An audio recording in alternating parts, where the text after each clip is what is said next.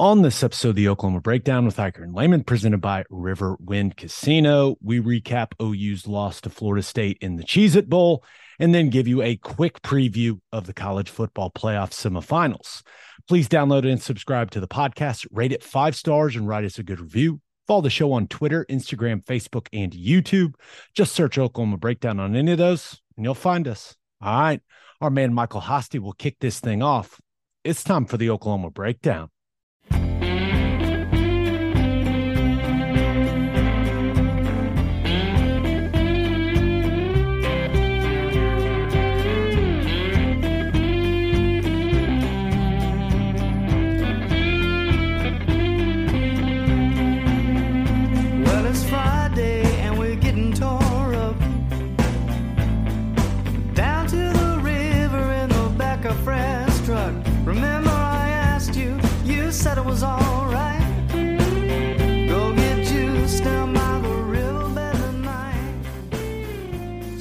It's a beautiful Friday, December 30th, and you're listening to the Oklahoma Breakdown with Ikard and Lehman, presented by Riverwind Casino. Riverwind is Oklahoma City's premier casino experience, and there are so many reasons why Riverwind is consistently voted OKC's number one casino. But it all starts with their amazing variety of gaming thrills and excitement.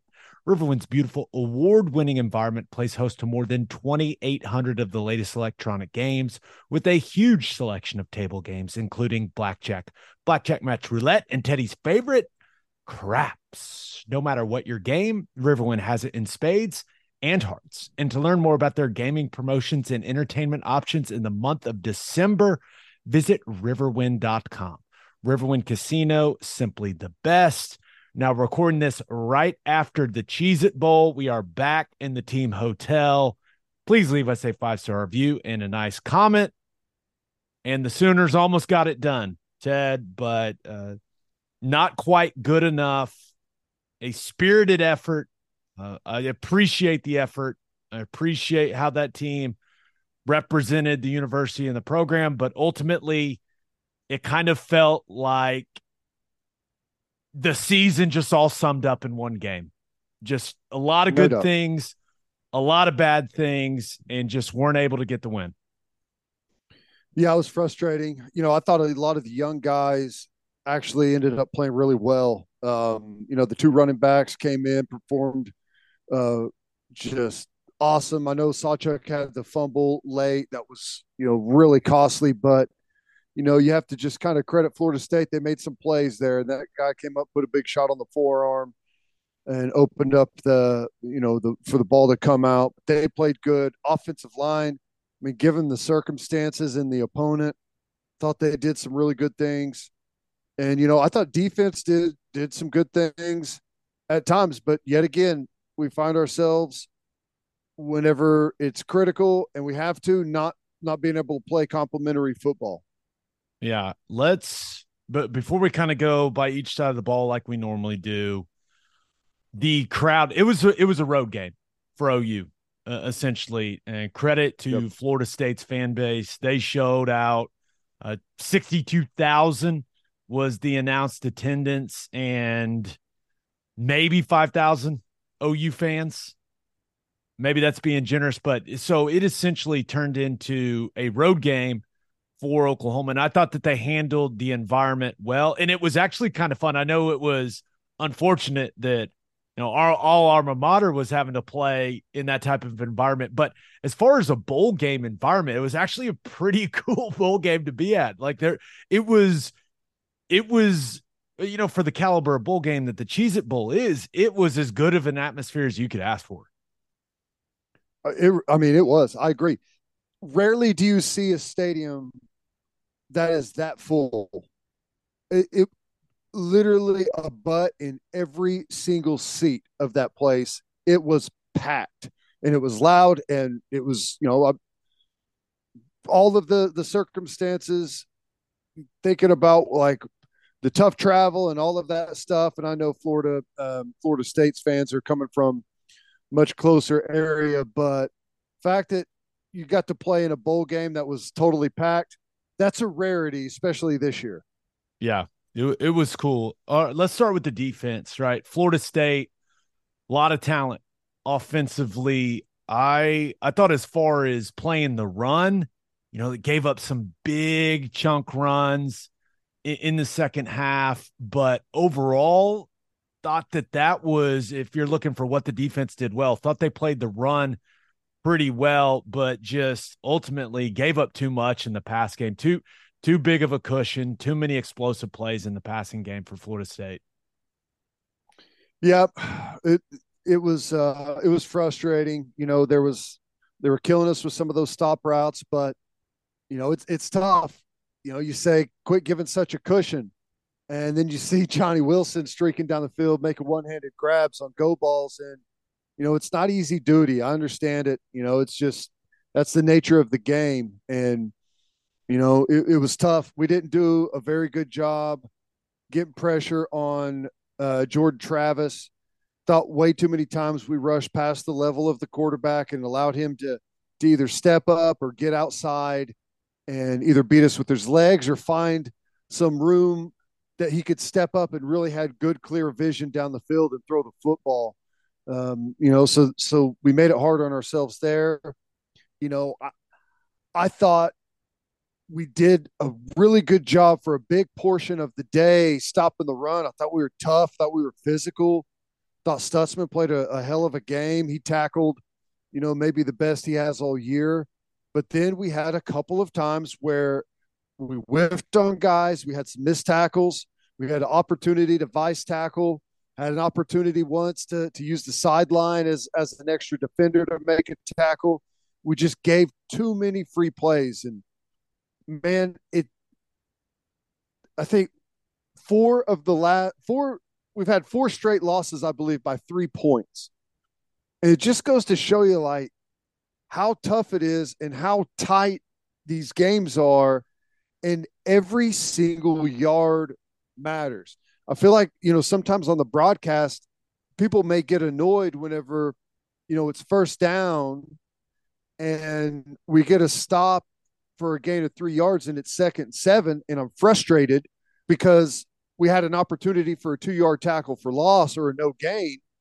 And now it's second seven. It's like though all of those things matter. Like if you want to play good, legit, you know, stuff people defense, you cannot yield free yardage anywhere. And, you know, I thought for a good portion of the night we didn't, but there was just, you know, one too many times that we gave them a free play with a missed tackle or a misfit. And, you know, like we've said all year, still has not changed. We have no margin for error right now with this football team. And, you know, we had even less of a margin for error given what the roster looked like whenever we kicked the ball off. But you know, all that being said, I, I still think that there was some some really good play out there. Like I said, Stutsman, I thought he was great. Thought Bowman played well, had the interception. Um, I thought, you know, up front, Isaiah Coe was tough as nails. You know, uh, Ethan Downs made a nice play chasing it down from behind. You know, there was some there was good stuff happening out there, but unfortunately, just you know, a handful of plays ended up being the difference. Yeah, and I think you know when when they look back on this game defensively, they're just going to be frustrated about how they played in the fourth quarter, right? Yeah, I mean, you mentioned there are some stretches of really good play, but and, and this has been a, a bit of a theme, right? When when this defense needed to get a stop, right? They just they couldn't get a stop. You look at Florida State's last three drives, especially the two touchdown drives before the final drive of the game to kick the game winning or what eventually was the game winning field goal. It was just too easy. That that was that's something they're going to look back on and and be disappointed. Just two drives, what just over 2 minutes just right down the field, very little resistance and they punched it in when when they when when the Sooners needed a stop. And then, you know, when you had to get a stop to prevent them from kicking the field goal, they just they weren't able to to keep them out of field goal range and just kind of been the theme, man, uh, both sides of the ball, you know, throughout the season it felt like, you know, when you had to have some things offensively, just didn't get them. And when you had to have some stops defensively, didn't get them. And certainly the fourth quarter of the Cheez It Bowl, uh, it's exactly what happened. Yep. Nope. I agree. Um, you know, and credit them. I thought, I thought Florida State did some really good things. Johnny Wilson had himself a game. Uh, that, that was a hell of a catch, man. Whew. Yep. Hell of a catch. He he went up and got that other one that I thought was an overthrow. You know, he's six seven. He just leaps up in the air and pulls that sucker down from ten or eleven feet. Um, size matters, man. When you have guys of that size and, and that athleticism, you know that that he was a difference maker for sure. I, I really thought as a whole that OU's defensive line held up well at the point of attack. I thought main the main issues when it came to tackling was, you know, we are second level, third level type situations. Guys unblocked, Yeah. they're free to make plays and really struggled at points in time to tackle in space at, at linebacker, uh, that at cheetah and at safety. Uh, just uh, too un- unfortunately, just too many missed tackles in this one, and that led to some of those explosive plays that were so big in those fourth quarter drives for the Noles. Yeah, yep. And you know, that's that like you said, it's we could hit repeat on pretty much every game that we've had down the stretch, especially, you know, all the tight ones. Stretches of good play and then stretches of, you know, teams going right through us. And I for whatever reason, we still have this PTSD or something that whenever we give up something that something happens easily, we just fall apart. And I don't know if it's a lack of trust or or how you how you put your finger on that, but it's it's become apparent that you know we'll play good tough football, and then as soon as something happens, it's just like oh my gosh, and you know just unravels. But that's going to be the theme moving forward. Like whenever this team goes back, these coaches go back and evaluate this season, and I know they already have, but um, the thing that's going to stick out is way too many layups missed, and that and mainly that's tackling, and, and you know some of that comes down to you know mental mistakes, not lined up properly, not understanding what your responsibility is, and results in in a missed tackle misplay. But you know there's there's a lot of stuff like again credit Florida State, but we should have won that game. We had plenty of opportunities to win that game. Yeah, that that was as we were coming back on the bus, and I was kind of just recapping everything in my head and looking at the stats and looking at the drive recaps. And I get it, and, I understand that there's a lot of OU fans that thought that they were going to get their ass kicked, right? And and I'm not sure I didn't think that too going to the game. I I was I think we were very clear, like we didn't know what was going to happen, right? It was kind of a mystery, especially with some of the players that the Sooners were going to miss. But like I'm I'm proud of the way that that team played. Like as an alum, you know, as a as part of the radio broadcast, like I thought that they represented OU extremely well. They played their asses off. But you're right, man. They're they missed opportunities to win that football game. They're Florida State. I mean, everyone that watched that game, Florida State was not much better, if better at all, than the team Yeah. that Oklahoma I- trotted out there. And I, I look at that first half, and I know we'll talk about the offense, but some serious missed opportunities to create some separation early in that game when the defense got some big time stops on some fourth downs and you know when you do when you're not able to capitalize on those situations offensively it, come back it comes back and bites you and i thought i thought that was huge in this game but i'm with you man. They should have they should have won the game. But how many times have we said that this season? It's like they've just they found a lot of ways to lose. Yep. And you know that's it's frustrating. Again, it's I hate that for those guys that they they put a lot into it, and, and you know it, it's just these are hard lessons.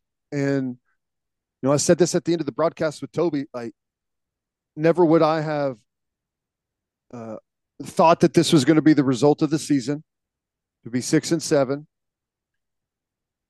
and never would I have said preseason that it would be okay to go six and seven. And I'm not saying it's okay now, but I do believe that this is going to end up being a positive for this group moving forward and for the program as a whole. I think that you know uh, sometimes a harsh reality and exposing some of the things that have been festering is ultimately what you need to weed it out to strip it all back and correct it so um, I know a lot of people are pissed off, and that's good. You need a fan base that's pissed off about it. And I'm not happy about it either. But I do think in the long run, and it's not necessarily even the long run, I think immediately this is going to uh, foster a bunch of change. Uh, players, coaches, administration, all of the above. So I don't think it's I don't think it's a, a, a total loss of a season. I I agree, right? And hopefully here in the near future we look at this season going they had to go through that to get to wherever this program is headed, but mm-hmm. dude, I can't take another one of these seasons. They got to fix this stuff, man. They got to fix it. this stuff, man. Uh, we know. can't we can't do podcasts. We can't do seven podcasts after they lose games next year. I just I can't I'm not I'm not built for it. I'm too used to winning, man. I'm spoiled. I I just we need him to fix it this offseason. Please, for the love of God, for the sake of our listeners and for our well-being, please correct the mis- mistakes. This put some this put some years on me. All right. This yeah. uh this last what, 5 months or so has uh has aged this old man for sure. Yeah. All right, you got anything else about the defense? Uh, no, I just will say quickly that I saw a lot of growth from a lot of young players, and I do believe not just because that I think you know we're going to be adding some guys through the transfer portal and and, and maybe you have a, a a guy or two from the recruiting class that chips in, but a lot of young players on this team made some excellent strides this year there's not a doubt in my mind that we're going to not just be better next year defensively, but be vastly better. I'm with you. All right, let's talk about the offense. But first, the only place to stop when you're road tripping is Love's Travel Stops. Love's has over 600 locations in 41 states, offering 24 hour access to clean and safe places. Whatever your road trip needs are, Love's has it. Fuel, fresh food, all the snacks and drinks, including, yes, my favorite, Java Amore.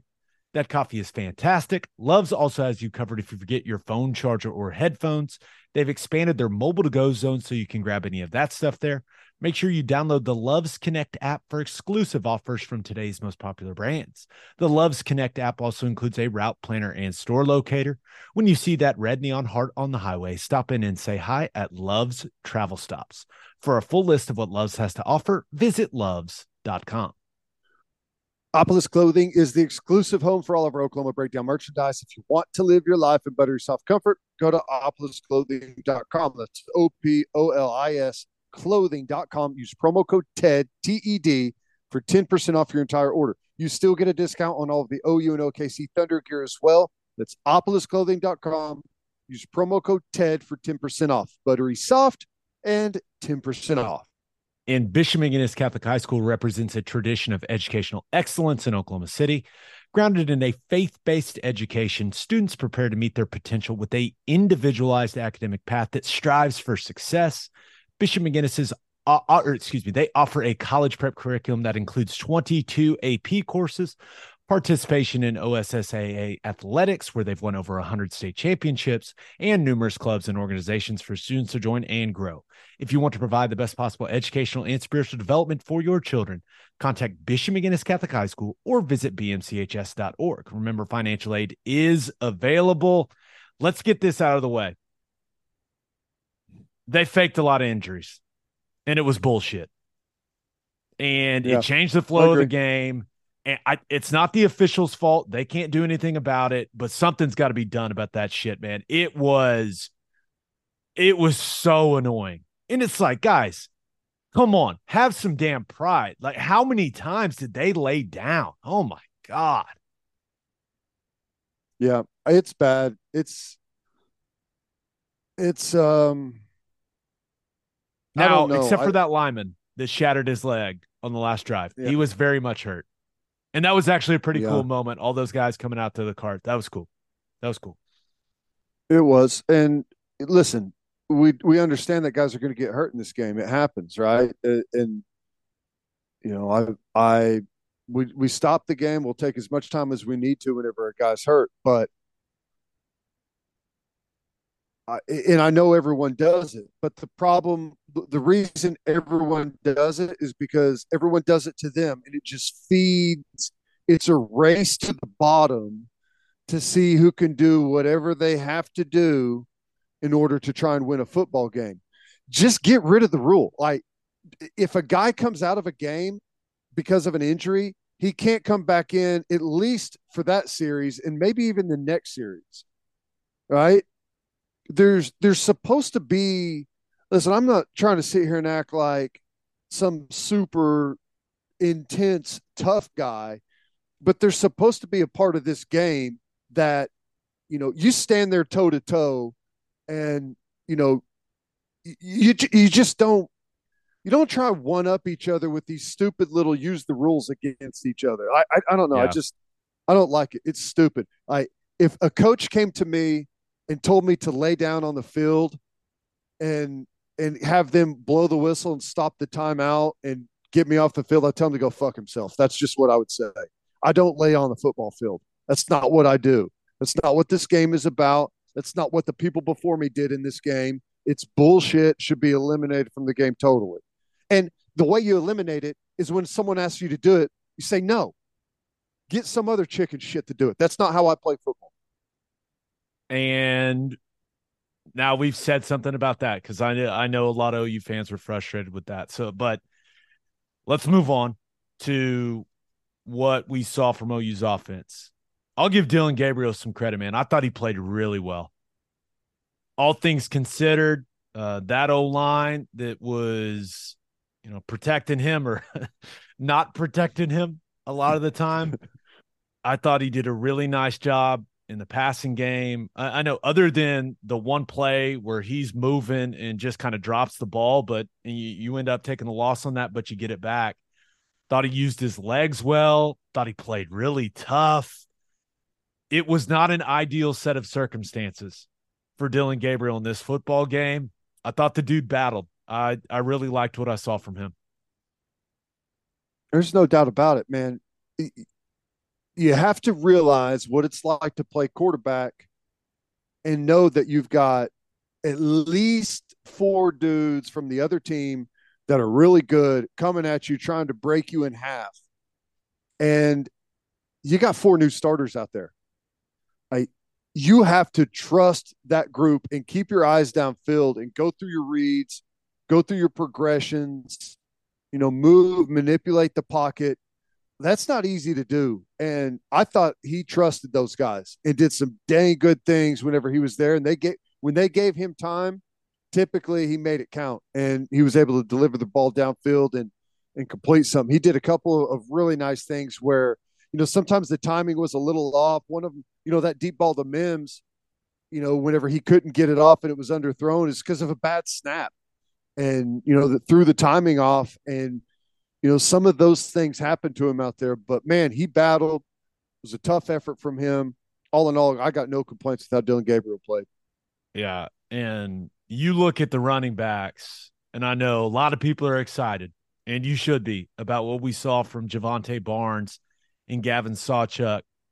Those are the two the the first time since 1985 is what Mike Hauk told me. First time that two freshmen have rushed for 100 yards in the same game at Oklahoma since 1985.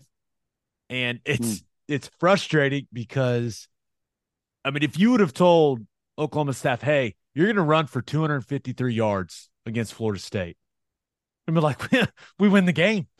I mean, we win the game. So it was, it was really exciting watching those two guys do their thing. Now, clearly, Sawchuk the fumble. That's that's going to stay with him, right? That's that's going to hurt.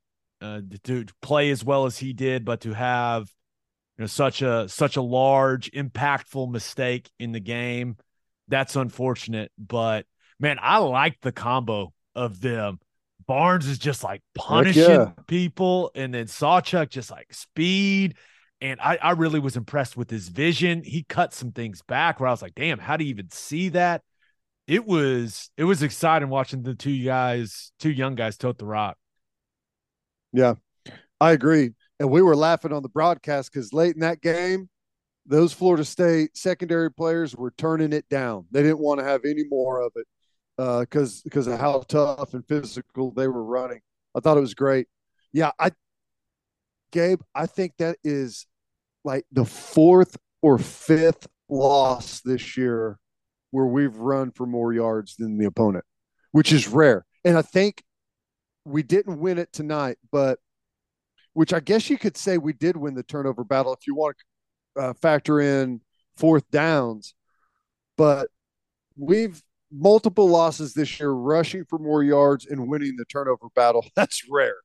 It's it's hard to do, but it's kind of kind of the story of the season. Just found all kinds of different ways yep. to lose football games. Uh, wide receiver wise, I I thought Marvin Mims, that was a hell of a play down the sideline. You mentioned the one that would have been, I think it would have been a touchdown early in the game, but uh, just weren't able to connect on that. Uh, Farooq had the nice touchdown catch. That was a hell of a ball from DG drilling it in there on that one. And then, really, other than Drake Stoops catching a couple things like the passing game, there just wasn't a ton there in the vertical passing game because – I don't think Lebby felt very good about the protection holding up and then being able to push it down the field. And I don't blame him, right? I mean, those guys tried their damn best, uh, but there just wasn't, especially in the second half, there just wasn't a ton of consistent pass protection. And they kind of leaned on the running game because it was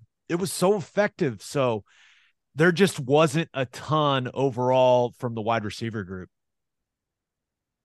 No, there wasn't. Um, you know, they they ran the ball 60 times and threw it what 24, I think is is what the total number was there at the end. And yeah, and you know, the some of the protection stuff and it wasn't necessarily all offensive line. Like our backs were getting they're they're getting handed to them a couple of times there in protection. They so they looked they looked like a couple of true freshman running backs trying to pass protect. That's exactly what they looked like, man. yeah, it's it's tough duty, man. You go cut that dude in half next time, I guess. But you know, I, yeah, the uh, the passing game they may do with what they had.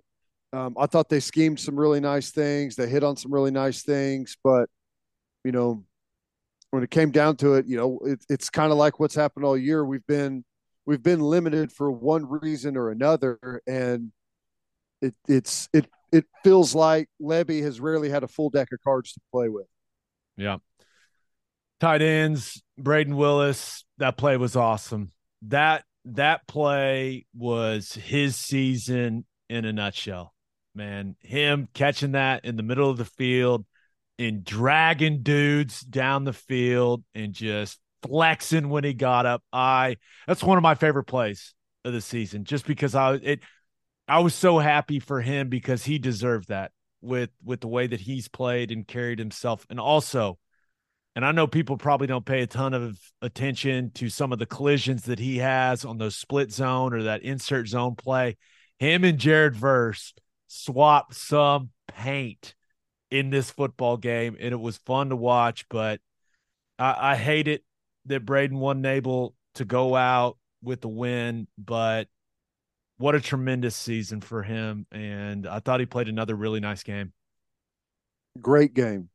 A bunch of tough catches, contested catches, the two point conversion, um, and you know some blocking, excellent stuff out on the edge, reaching some guys on some of those perimeter plays.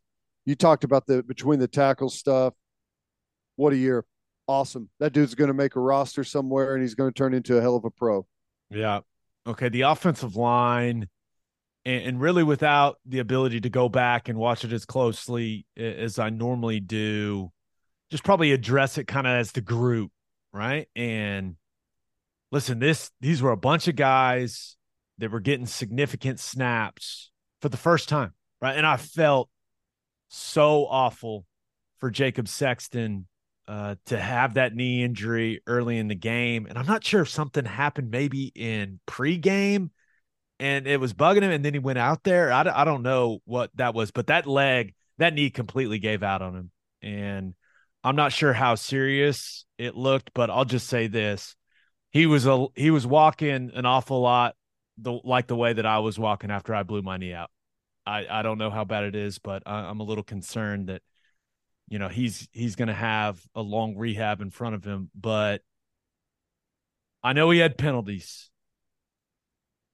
I know he made some mistakes. I know he had a hold that got a touchdown called back. I understand but i cannot i can't describe how excited i am for the future of Savion Byrd. I mean, oh, you talk about physicality, passion, pushing the boundaries, the limits. Like he was so fun to watch. Ted, yeah, he he made some mistakes. He had some he had some really bad plays mixed in there, but I just it was fun watching that young guy go out there and play the way that he plays. It wasn't perfect. It wasn't close.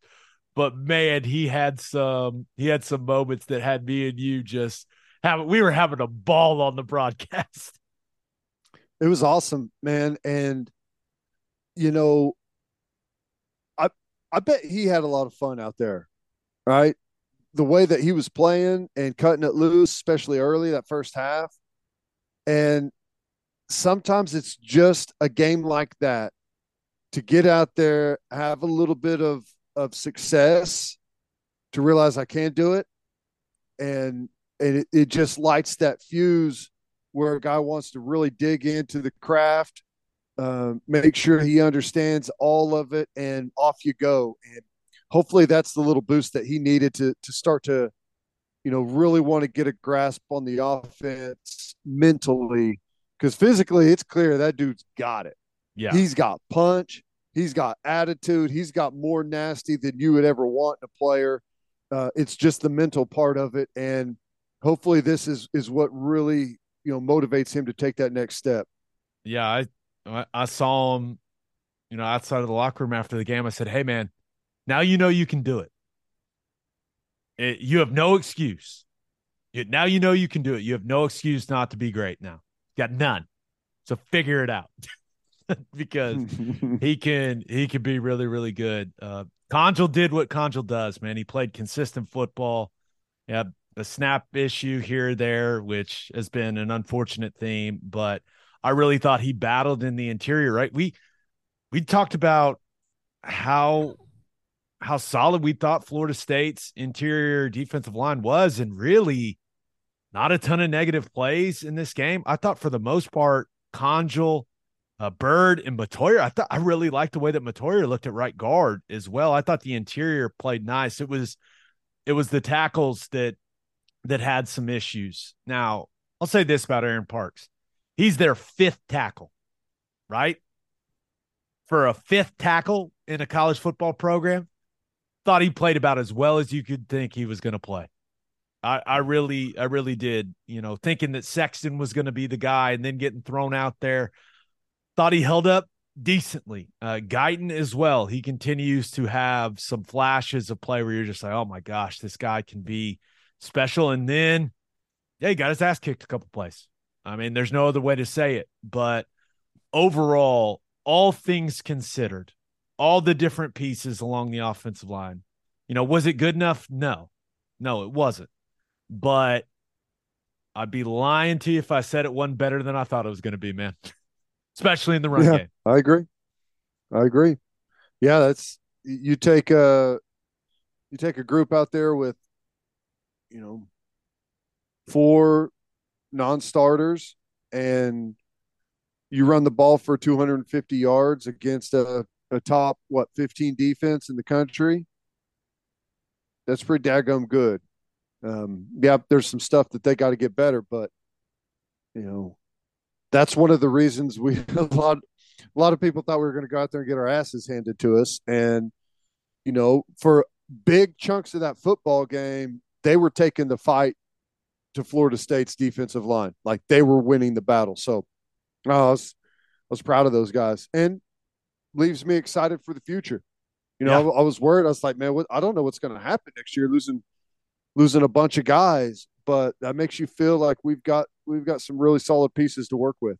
Yeah, I I think that you know it it's got to get better. They got to develop more depth in that offensive line room. But the way that Savion Byrd looked, the way that Tyler Guyton has looked at times this season, um, there's some things to be really excited about. And uh, Bill Bedenbaugh is a damn good coach. So we'll see what that looks like moving forward. But there's there's one thing I think we can all agree upon. Those guys played their asses off and made a lot of mistakes, but you cannot question the effort. I thought I thought they played really, really hard. And it was it was fun to watch, man. Okay, this is a question. Did I send you the rundown that has the birthday shout outs in it? Yes, Okay, you ready to rock? let's do it. Happy fourth birthday to Baker Aaron Look. Happy 12th birthday to Jake Buckner. Happy 10th birthday to Teddy Cash Austin. Happy 12th birthday to Bose Lane. Happy 16th birthday to Jackson and Sydney Wakakwa. Happy 18th birthday to Deacon Woody. Happy 21st birthday to Blair Gibson. Happy 25th birthday to Grady Kane. Happy 30th birthday to Jason Brown Jr. Happy 52nd birthday to Mark Alverson. Happy 63rd birthday to Kathy Goodman. Happy birthday to Jonathan Hovey. Happy birthday to Cindy Bianchi. And happy retirement to Gina Howard. So we have a college football podcast. So I think we are obligated by law to talk about the college football playoff semifinals matchup. So we're going to do a quick little preview and then we're going to go drink some alcohol and eat some food because I don't think we've eaten in like 12 hours. But first, It's football time in Oklahoma, people. There's nothing better to drink at the tailgate than Clubby Seltzers. Clubby Seltzers is an Oklahoma company that's already winning national awards because their product is delicious. It tastes exactly like a club special, but it's a seltzer. They're not just for the tailgate either. They're perfect to drink on the golf course, by the pool, after mowing the lawn, whatever. If you haven't tried Clubby's yet, go grab some. You won't regret it. Clubby's first variety pack is out. They got some new flavors in there. They got a new can. Find a place near you that has Clubby's. Visit clubbyseltzers.com. and attention business owners, you need Insurica in your life. Insurica is one of the country's largest insurance brokers with 30 offices throughout Oklahoma, Texas, and the Southwest. Insurica is able to customize programs by accessing the latest information from many insurance carriers. They compare and contrast coverage offerings and pricing in order to design a cost effective, comprehensive program to meet your business's specific needs. Insurica's clients become best in class businesses by working with Insurica's team of advisors to manage risk. Purchasing insurance is only one way to protect your business. Best in class businesses win by avoiding a loss in the first place. If your business partners with Insurica, you'll save huge amounts of money and take back control of your total cost of risk. I'm an Insurica client and you should be too. If your business wants to be best in class, connect with Insurica at insurica.com. That's I N S U R I C A.com. All right, let's tackle the old Fiesta Bowl first. TCU, Michigan. Michigan's currently a seven and a half point favorite. Ted, you giving the Horned Frogs a chance? What do you think?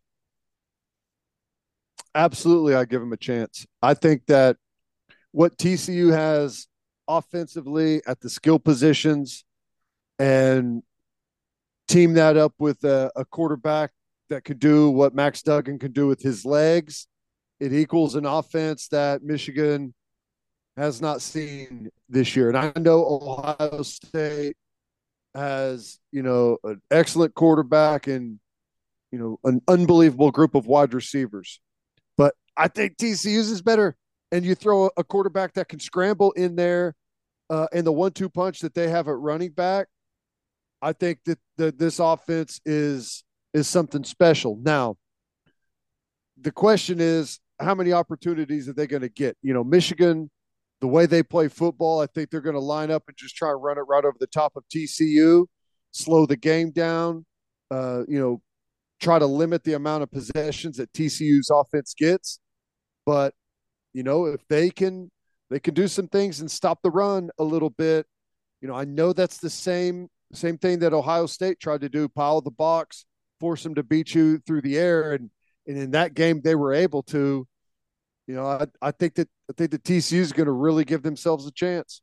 Yeah, and we're not really going to know if TCU's defensive line can hold up against that Michigan offensive line until this thing gets played, right? Uh, I mean, we're not going to know it until it gets played, and if they can do that, I think this is going to be a great football game. One interesting matchup along the line of scrimmage in this one. Dom Williams, that freshman nose tackle for TCU, who you and I both agree is going to be a hell of a football player. He's a true freshman, and he's going against arguably the best offensive lineman in the entire country, right? Oluwatimi, the center from Michigan. He won the Remington and he won the Outland. The dude is a baller. So Some you got a true the freshman. football player in the country. Yeah. I mean, he is he is legit, legit. So that's gonna be a fun matchup. I this is something I've been thinking about. Like, and and I know JJ McCarthy is is more talented, probably. Uh, most people would say he's more talented than Max Duggan, but I feel like TCU has a QB advantage going into this game. Like, I feel like Duggan's not going to flinch no matter what. Like, he's seen every possible situation. Like, he's going to be ultra confident. I, ju- I just feel really good about Max Duggan coming into the game. Now, maybe McCarthy comes out and really plays well and he's slinging it all over the place and he's using his leg. Maybe that happened, but I kind of feel like the Horned Frogs have a QB advantage in this game. They certainly have an experience advantage. Yeah, I, I think they I think they definitely have a, a QB advantage.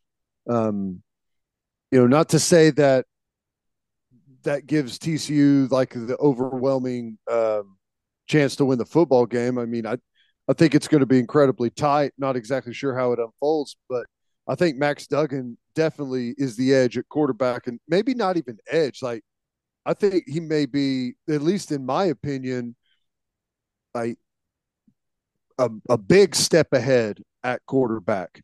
You know, but there's other places where Michigan is going to make up for some of that. Um, you know, I, I think TCU is going to be able to score a whole bunch of points, but I think Michigan is too, and I just don't know how many opportunities TCU is going to get at it. Like that's that's the one thing is I feel I feel way better that Michigan's defense is going to find a way to settle in and get stops.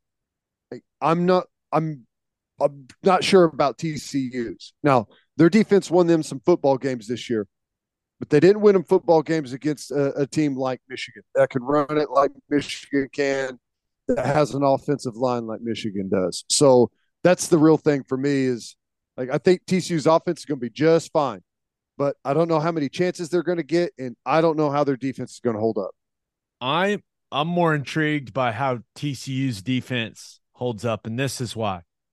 Michigan's got a hell of an offensive line, right? McCarthy can add in the running game. Donovan Edwards is a very talented back. They don't see this defense much Nope. in the Big Ten. They don't see the three three five and the way that the different guys can be the fitters in different spot, like and where things are coming from. And it's it's weird. Like it it changes the way you have to run the football, and it's just it's odd to play against. And if you're not used to playing against it, then it can be can be a little weird. Like you can prepare for it in practice, but those guys are never going to run it as well as as you're going to see it on, on game day. And I, I'm just interested to see if we see Michigan's offense look out of sorts at all in the running game, trying to block a scheme that they rarely see in the Big Ten. So I, Yeah. I don't know, and and this is also one interesting thing. Michigan and credit to them for housing Ohio State in the fourth quarter the way that they have, but Michigan has not felt the pressure of a game that's come down to the last couple drives. And I feel like that's just what TCU like that that has been their entire existence this season. So if it gets into one of those situations where it's tight. Like TCU's going to be comfortable. That's they've done that a lot. They've come back from behind a lot. Michigan hasn't done that. They just haven't had to. So I, I don't know. Pressure's a hell of a thing, man. It is. TCU has played in incredibly tight, low scoring games. They've played in tight, high scoring games. They've played in overtime games. Like they've seen the gamut, right? They've they've seen the entire show. So yeah, and here's the other thing, man, is is sometimes like experience matters. Michigan has been to the playoff. There's a lot that comes with this playoff. It's a you know, it's a circus, right? And I think there's an advantage of having been there before, but sometimes there's an advantage of not having been there before. And it's just your year. And everyone believes that it's your year, and everyone believes that you, you like great things are going to happen. So I don't know. It, it's, uh, I think it's by far the better matchup of the two. Yeah. Uh, explosive plays are going to be huge. They were huge for Michigan in that win over Ohio, Ohio State. They've been huge for TCU offensively all season long with that passing game and with what Kendre Miller has done for them on the ground. But I'm going to pick Michigan to win the game. I will say, I don't feel great about it, though. I know that's your line, but I don't. I I don't feel great about it. I just I in these matchups I tend to tend to lean on the team that I think has the better offensive line, and I just that's Michigan. So I'm I'm gonna pick the Wolverines to win it, but I think it's gonna be a good game, man. Yeah. I think uh, I'm going to take TCU to win at 41 38. Ooh, throwing out a score and everything. I love it. Look at you. TCU is better than a lot of people realize. Um, I'm hoping. I I really hope they play well. I really hope it's a great game. Uh, that'd be great for TCU, good for the Big 12 conference and all that stuff. So I just want to be entertained ultimately. All right, let's kind of the same. Let's talk a little Peach Bowl. But first, First Fidelity Bank is a full service financial institution based in Oklahoma with tailored solutions for all your personal and business needs checking accounts, saving accounts, home loans, and much more. They do it all, whether it's online banking from your computer or mobile banking from your phone. Everything is stress free with FFB. Making mobile deposits, paying bills online, and moving money to different accounts could not be easier. First Fidelity Bank provides free ATMs worldwide, making banking convenient wherever you are. They also give back to the community. FFB donates a total more than $500,000 to local charities and educational foundations. Make your life easier and go bank with First Fidelity Bank. Visit ffb.com for more information. And if you are a whiskey or bourbon drinker, stop what you're doing, head to your favorite liquor store and buy some Balcones products. You got to grab some of Balcones lineage single malt whiskey. It was voted one of the top 20 whiskeys in the world by Whisky Advocate, and you'll be shocked by how affordable it is. Also, you got to snag some of Balcones baby blue corn whiskey. It's made for blue corn. That's the fancy corn. And that is why it has won more than 25 awards. Last but certainly not least, you got to grab some of Balcones pot still bourbon. Its big flavors make it the perfect bourbon to drink year round. Remember, Balcones single malt won the best in glass competition back in 2012, beating brands like Johnnie Walker and Macallan. This stuff is the real deal, people. If you love great whiskey and bourbon at a great price, the Balcones products are the only way to go. The whiskey may be made in Texas, but the owners are from Oklahoma. To find a liquor store that has it, visit balconesdistilling.com. Peach Bowl, Ohio State, Georgia. Georgia is currently a six and a half point favorite. I just feel like Georgia's a more talented, more physical version of Michigan, right? I I know Ohio State's got a ton of talent, but Ted, I'm just gonna have to see them hold up at the line of scrimmage on both sides of the ball before I believe it. I just I question the mentality in that program. I question their confidence after what Michigan was able to do th- to them on their own field in that fourth quarter. I know that they have nothing to lose. I understand that. I just think Georgia's better than them. Man, I think they're more physical, more talented, man for man. So give me the dogs. You can talk me out of it if you got something, but I feel like we're on the same page here.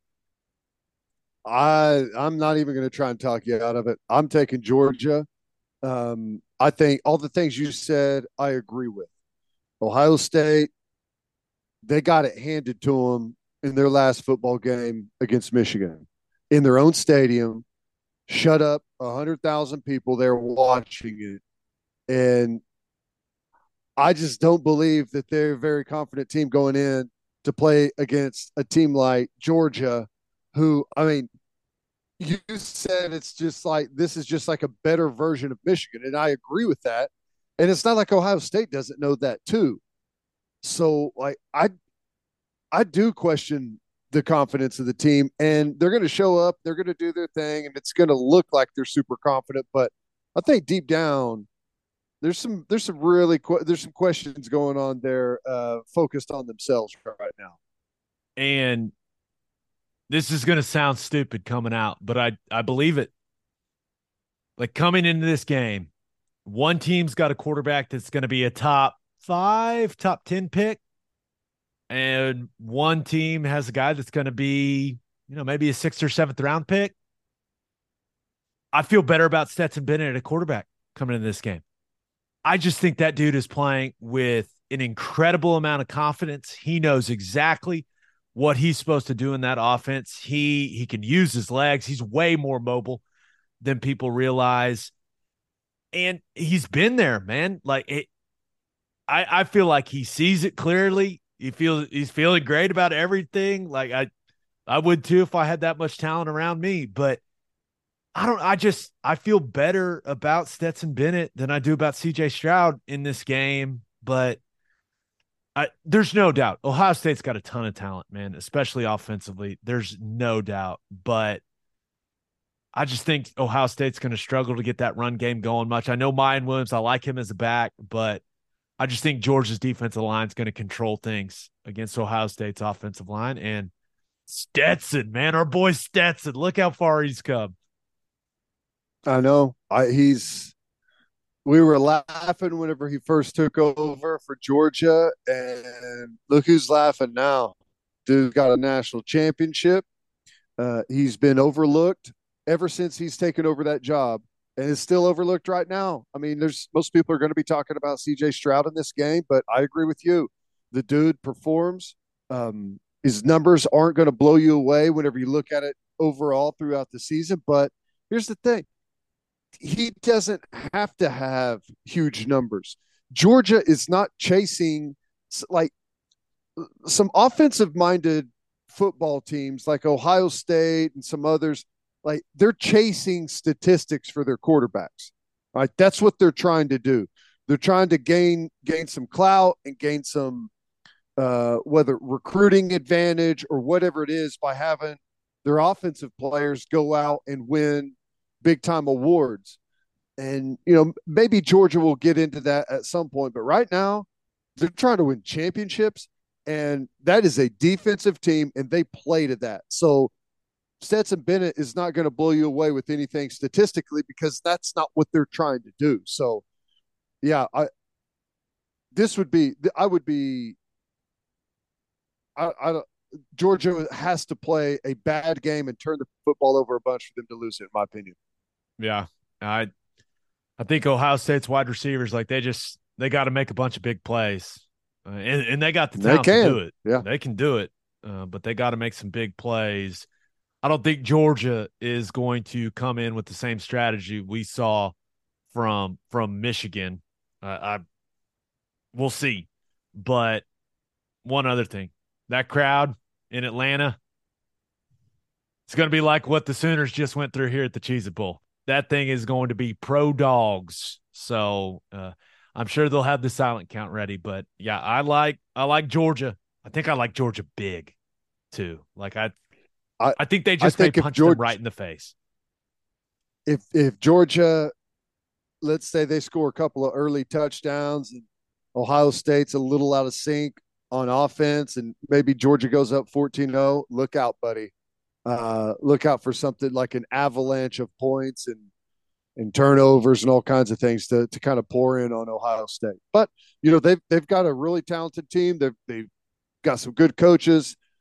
They'll have a chance, but I just I don't know. It's gonna have everything's gonna have to go perfect for them.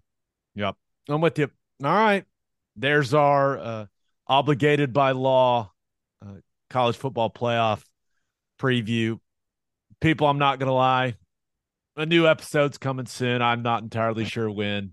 We're uh we're gonna go drink a lot of beverages um and hopefully find some food. Uh we love you guys. Thank you for listening all season. Uh we will we'll keep it rolling. There's no off season, baby. So we'll we'll keep it rolling. It was fun though on this trip.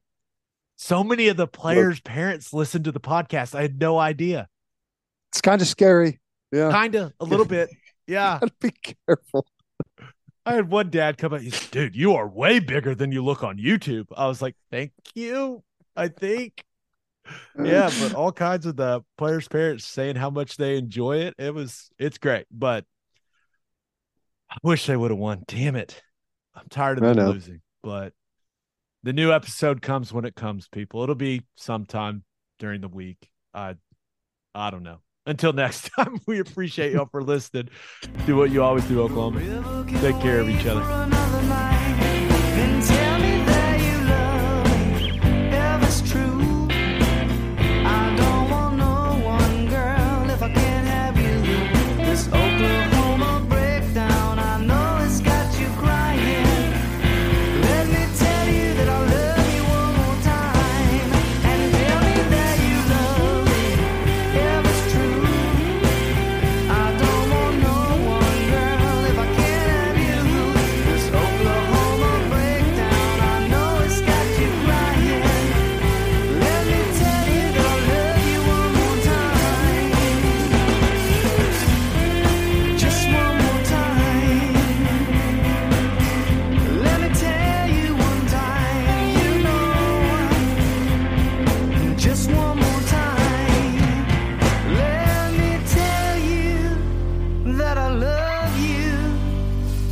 just one.